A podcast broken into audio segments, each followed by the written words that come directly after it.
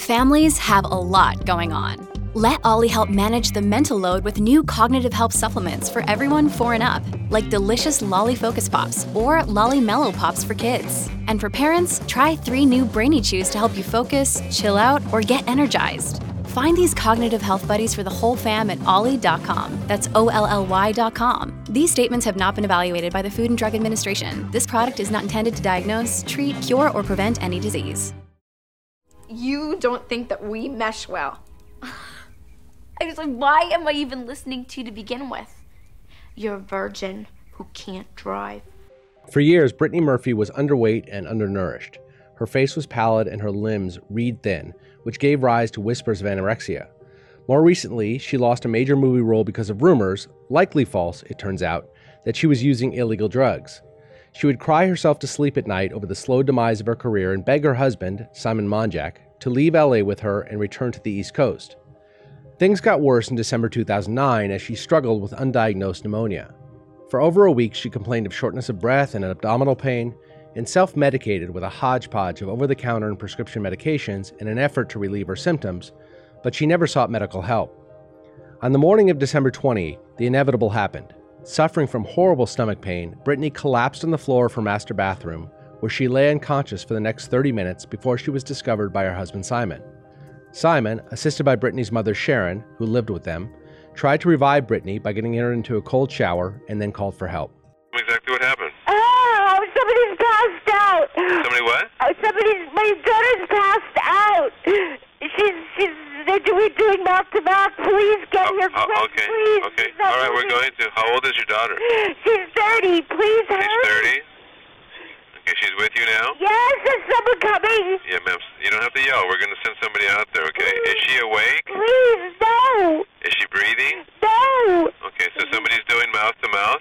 Yes. In the next frantic few minutes, as the 911 dispatcher instructed Sharon and Simon how to resuscitate her, it became increasingly clear that Brittany could not be saved. Forehead and your other hand under her neck and tilt her head back. Place your hand on her forehead, the other hand on your neck, and tilt her head back. Put your ear next to her mouth. Put your ear next to her mouth. Can you feel or hear any breathing? Can you feel or hear any breathing? Can you hear anything, Simon? Yes or no? Yes or no? No. Okay, all right. A short time later, paramedics arrived and did all they could, but at 10:05 a.m., Murphy, just 32 years old, was pronounced dead. I'm Jason Beckerman, I'm Derek Kaufman. and this is Last Days, Brittany Murphy.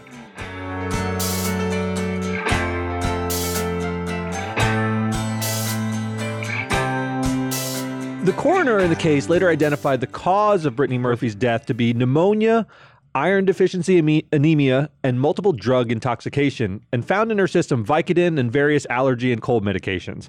There was no alcohol or illicit drugs in her system, nor, the coroner said, any obvious evidence of foul play. He concluded that though valuable time was lost in the delay between the time she collapsed and paramedics were actually called to try to resuscitate her, without which Murphy likely would have survived, no one in particular was to blame for her death. It was just a confluence of events that led to the death of an already unhealthy young woman. And that should have been the end of the inquiry, except it wasn't, um, because it was also about this time that the truth of Simon Monjack, her husband, came to light, and everyone from Brittany's closest friends to the media to casual onlookers came to believe that he was responsible for her death. Monjack and Murphy had met when Murphy was at a low point, rail thin, probably abusing pres- prescription meds, and finding it harder to get roles. Her descent from Hollywood it girl, following a series of lauded performances in Clueless, Girl Interrupted, Eight Mile, was as quick as her rise once was. Only 14 when she and her mother drove west from Jersey to follow Brittany's dreams of stardom, she quickly landed prominent roles in major network sitcoms before getting her breakout role as Tai in the iconic 1995 movie Clueless. I know one of your favorites. One of the best. Murphy was only 17 at the time, the youngest of the main cast, and she was a sensation. Everyone from Roger Ebert to Rolling Stone magazine remarked upon Murphy's singular talent. Look, if there's a breakout star from Clueless, other than Alicia Silverstone, who it is her movie, it's Brittany Murphy. I mean, she jumps off the screen in the role that is the most, I would say, relatable. Everyone else is in sort of a parody of what it was like to go to ritzy high schools back Yep. in back in the mid '90s, and she is the sort of outcast who the stories it's structured around. It's really all about her. And, and really, it, is a sort of art pre- predicting life, right? This is a East Coast girl who comes to the West Coast, is a bit of a fish out of water, changes her appearance to become popular, does, but then it all collapses around her, and she ultimately has to find out who she is again. Much like what happened to Brittany Murphy herself. Yeah, so these early successes were no match really for the insecurities of this young girl from Jersey who she was just 5'2, short brown hair, and a round face didn't really fit the stereotype of a young starlet that she yearned to be. So, as Murphy later told the story herself, when a big shot Hollywood agent called her, and this is an infamous quote, quote, huggable but not fuckable, Murphy took it to heart and set out to transform her appearance quite radically. She bleached her hair blonde, she began losing lots of weight. And in what turned out to be perhaps the worst thing that ever happened to her, she was actually rewarded for these changes.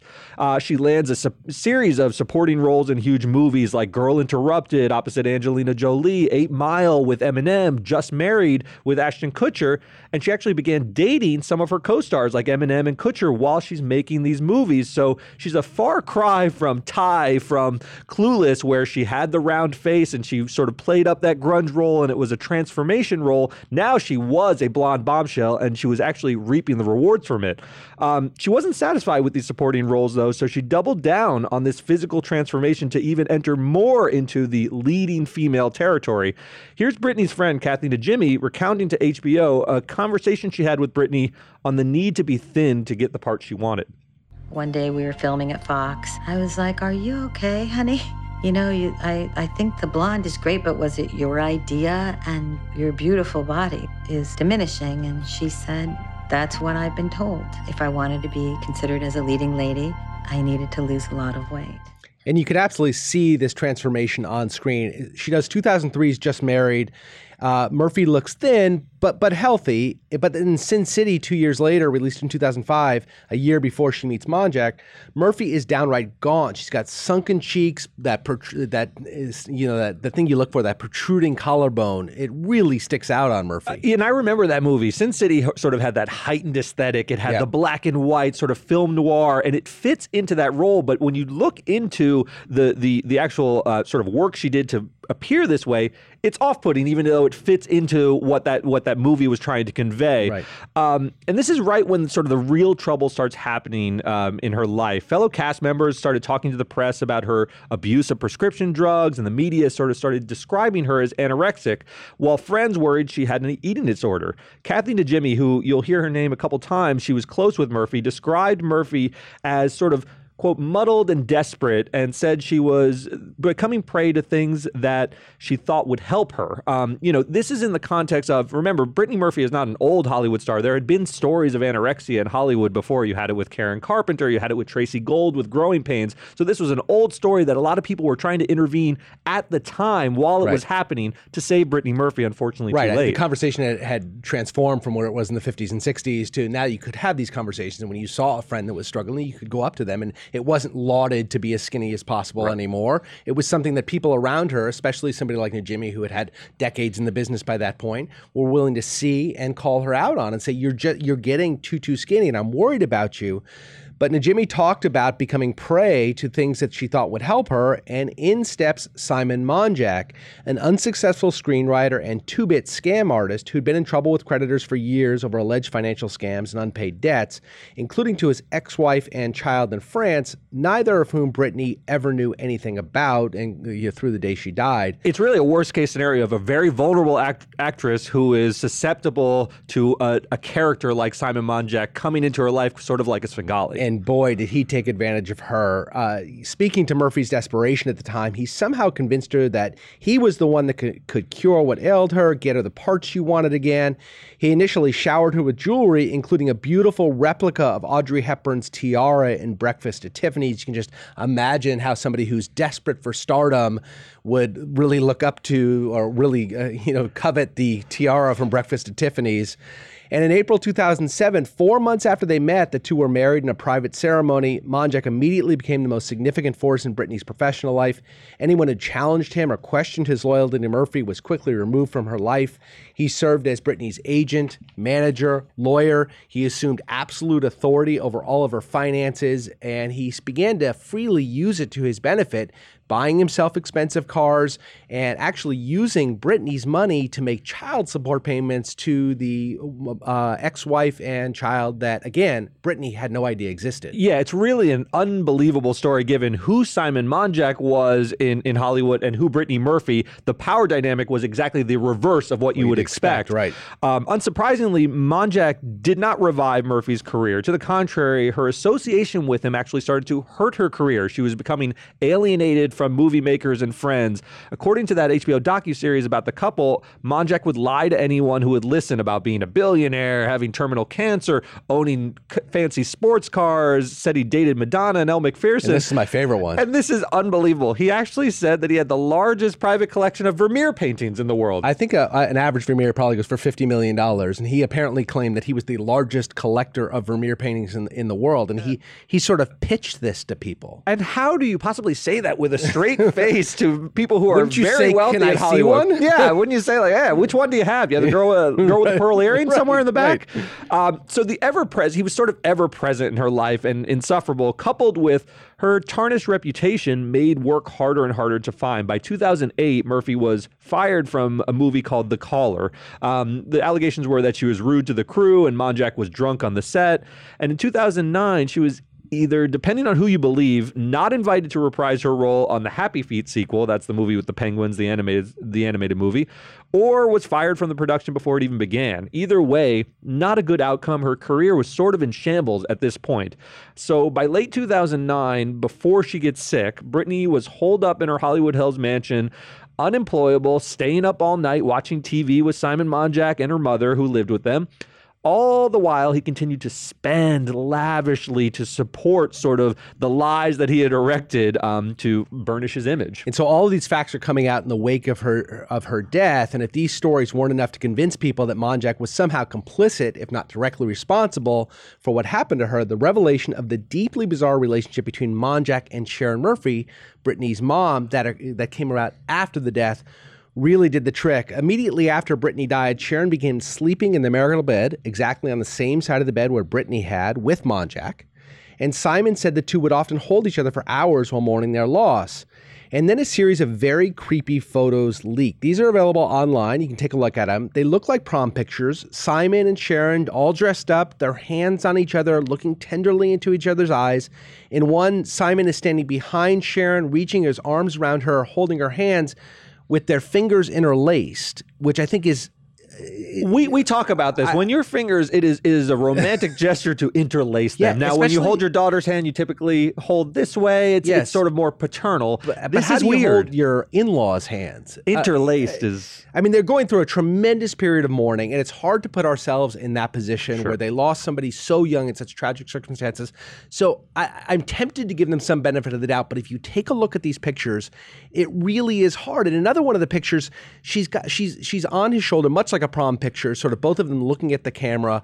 His arm is around her her arm is around him her free hand is then on his stomach and it's like below the belly button on his stomach and there's nothing overtly sexual about the photos certainly but they suggest a level of intimacy that is just to say the least uncommon between a mother and her son-in-law no matter how much trauma they may have endured Are you ready to shop? Rakuten's Big Give Week is back. Get 15% cash back at hundreds of stores, including Ray-Ban, Good American, and Ulta. Rakuten is how in the know shoppers get the best savings. They shop the brands they love and earn cash back on top of deals. During Big Give Week, May 6th to May 13th, the cashback rates are even bigger. I'll be shopping for apparel and electronics, and you can save on everything you need for the summer, like clothing, outdoor gear, and travel. Join today for free and get an extra 10% cashback boost. That's an extra 10% cashback on top of Big Give Week's 15% cashback. You won't see higher cashback rates than these. Just go to Rakuten.com or download the Rakuten app. Rakuten, R A K U T E N. Shoppers get it. Yeah, and this was sort of happening in real time. Everyone was still sort of grieving the loss of Brittany Murphy. And then to see these photos surface, we're, we're used to seeing um, people, family members come out of the woodwork and sort of talk about a Yeah. sort of lost starlet who, who dies uh, too young or even a grieving husband. But it was just odd. I mean, there's no Yeah. other way of putting it. The only thing I can think is somewhat comparable was when Joe Biden's son passed away and his other son began a romantic relationship with the widow. And as you said, look, people grieve in different ways. Yes. And I don't want to pass judgment on it, but the way it is processed by the public is that it's a Right, we're strange. talking about the public's reaction to the finding of the coroner that he wasn't to blame, and everybody's all of a sudden looking at these things, going, "Boy, this isn't quite evidence that he was complicit or in some way responsible, but it certainly is creepy as hell." Yes. and we really need to maybe look into this further. And that's when we get the report from the LA County coroner uh, that on the day of Brittany Murphy's death, Simon Monjack himself sternly demanded that the medical officials and the county coroner not conduct an autopsy. Now, that's a red flag in anyone's head. Yeah. Uh, the coroner, Ed Winter, who actually recently just passed away himself, Yep. uh, said the demand, which Monjack acknowledged was not based on religious or moral objections, which sometimes come into play, suggested to him that Monjack was trying to hide something. And if that wasn't weird enough, here's Monjack with Sharon by his side, Brittany's mother, explaining to Larry King why he didn't want the autopsy. There was this woman who had just lost her daughter, who, who to us, it was such a shock. This pristine body that was curvy in all the right Sounds like she places was and in the car skin like silk. And I, how could I say in front of her mother, cut her up? I mean, it was just I mean, what kind of insanity is that? So what did they do? In the They cut her up anyway.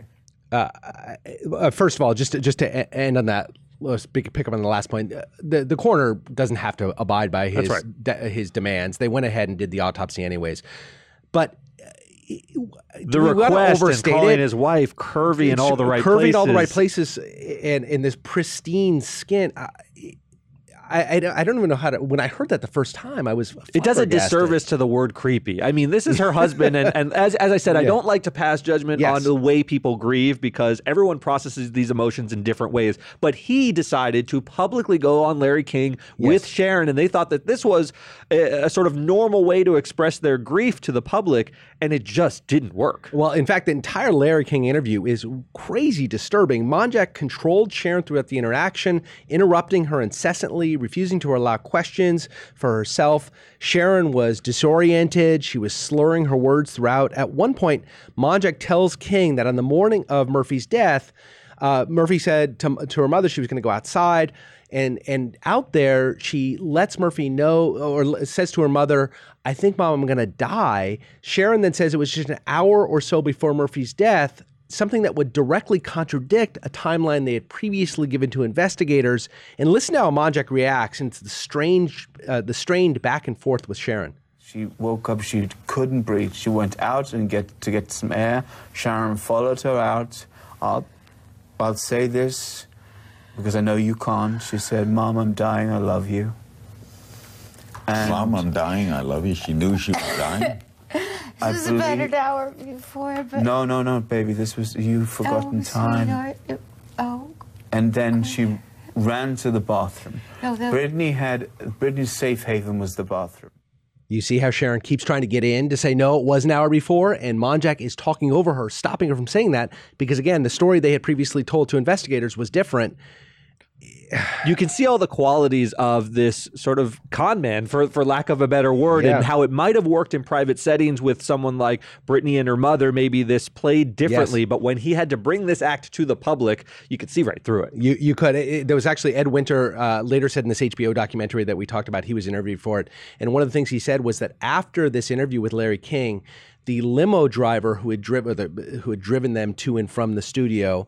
Uh, told uh, told the investigators that when they had left the studio, the whole act changed, and they didn't seem nearly as sad and tearful as they had seemed on stage, which caused a tremendous amount of sort of consternation within the coroner's office. And yet, despite all this, Monjack's con man past, the destruction of the career, the recklessness in the way he, way he spent his money, hi- hi- her money, his refusal to have an autopsy, his unnerving relationship with his mother-in-law, investigators ultimately found there was no criminal liability for her demise. Yeah, look, look, I mean, at the end of the day, even though he may have been recklessly spending her money, even though he may have wielded uh, undue influence over her life, holding someone criminally responsible for a death, they just didn't have the facts to lay Right. that out. He could have been a bad guy in a lot of ways, but she caught pneumonia. She didn't get it addressed. She had sort of no defenses to battle something like pneumonia, despite being just 32 years old. She Yeah. was so thin and she was uh, riddled with so many other prescription drugs in her system that she just gave way. Looking at it in totality, you're seeing a woman who who lost all agency to Simon, and this was not a man you wanted to lose agency to. Clearly, this is a con man through and through and through, and not saying that he.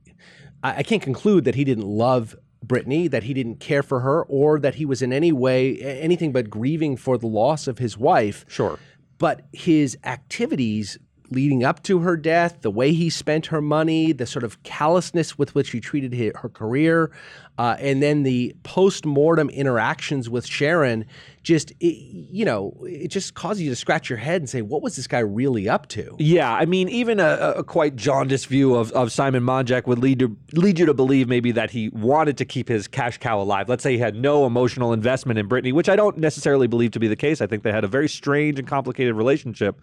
Um, but uh, uh, the final conclusion was she died under mysterious circumstances. But ultimately, we're not looking to pin this on Simon Monjack, at least not the immediate cause of death. Just that maybe the confluence of all these things, his involvement in her life, was not healthy. It was not healthy, and, and the fact that they didn't get help right away for her. I mean, it's not criminal because you got to show intent for it to be criminal, Right. and we just don't have that. What about the counterfactual here? Something we like to do, right?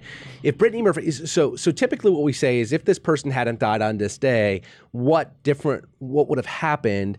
I think if you take it that narrowly, it's hard to see how Brittany Murphy's career ever really would have re- rebounded. Not unless she had sort of turned her health around in some meaningful way, because as we pointed out during this episode, her career was already sort of in shambles. Yes. Now, Brittany Murphy was an extremely talented actress. You can't do what she did in a comedy like Clueless and actually give it heart and real emotion without having real acting chops. And she Yeah. showed that in Girl Interrupted. It's not as though she and was once again, always in. real high level critics. Yes. we're talking about this being the next big star in Hollywood because of her acting chops. She really did have it. She had that wide eyed look, yet very, very relatable. She was beautiful, but not in such a way that it was sort of a model at a remove. You Yeah. really sort of felt with Brittany Murphy, and she had a very promising start to her career. It really was just derailed by the Hollywood machine sort of uh, playing with her emotions and her sort of mental health in such a way that she really started to physically look different and, and lead uh, down a, a, a, a terrible path. There were a lot of criticism laid at the at the feet of the unnamed uh, Hollywood bigwig who said that she was huggable but not fuckable. And yes, awful, awful comment. Uh, and by the way, there was some others. Howard Stern said about her, like Yes. after she she was dating Ashton Kutcher, her career was starting to take off. She was doing the movie with with Kutcher, and Howard Stern said about that. Uh, you know, I can't believe this girl who was so fat and ugly once upon a time in Clueless is now so hot. Yes. And that was exactly what Brittany Murphy suffered from this desire to become prettier and prettier through starvation, through prescription drug use, uh, through bleaching her hair in different ways. I mean, there was no, and, and it, it was a slightly different time, right? Yes. 20 years ago in Hollywood was a slightly, 25 years ago in Hollywood was a, was a somewhat different time. Uh, but nevertheless, hard to it's hard to sanction. And frankly, just to pick up on that, that Howard Stern clip is not available. He has People have- scrubbed it. People have written about that. Yes. But Howard Stern himself, the shock jock, has scrubbed that because, in hindsight, especially you know, given her death, what a what a terrible thing to have out there. Yeah, one thing I do think about with her is that she might have emerged if uh, she were sort of able to wake up from the trance of the Simon Monjack in her life. If she were able to distance herself from him, maybe ha- they have a divorce, I could see her resurrecting her career in sort of a late stage. I mean, even today, Brittany Murphy, she died in 2009. She would be how old? I mean, She was she was thirty two, so she would. It's been uh, fourteen years. yeah. she could have had like a sort of an Why not? Why HBO series devoted She to She was in no she- more trouble than a Lindsay Lohan was, or whatever, right. who has finally you know found some sort of happiness and is you know the, the whole thing. I, there's She's no she talented couldn't- and Yes. loved, and Kathy Najimy still has a, a bright career. You could see Yeah. her sort of dragging her into a project and sort of helping her sort of find her way, but we'll never get to know. Uh, and and the fact is, she left left behind this huge legacy. I think Brittany Murphy is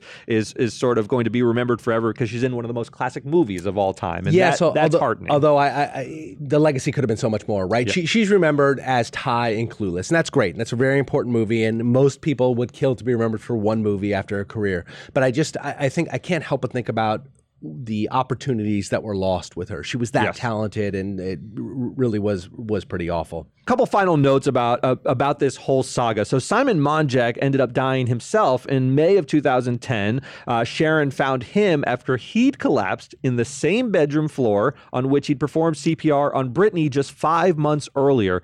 The cause of death in his case was also ruled to be pneumonia and anemia, exactly the same uh, ailments that had befallen Brittany.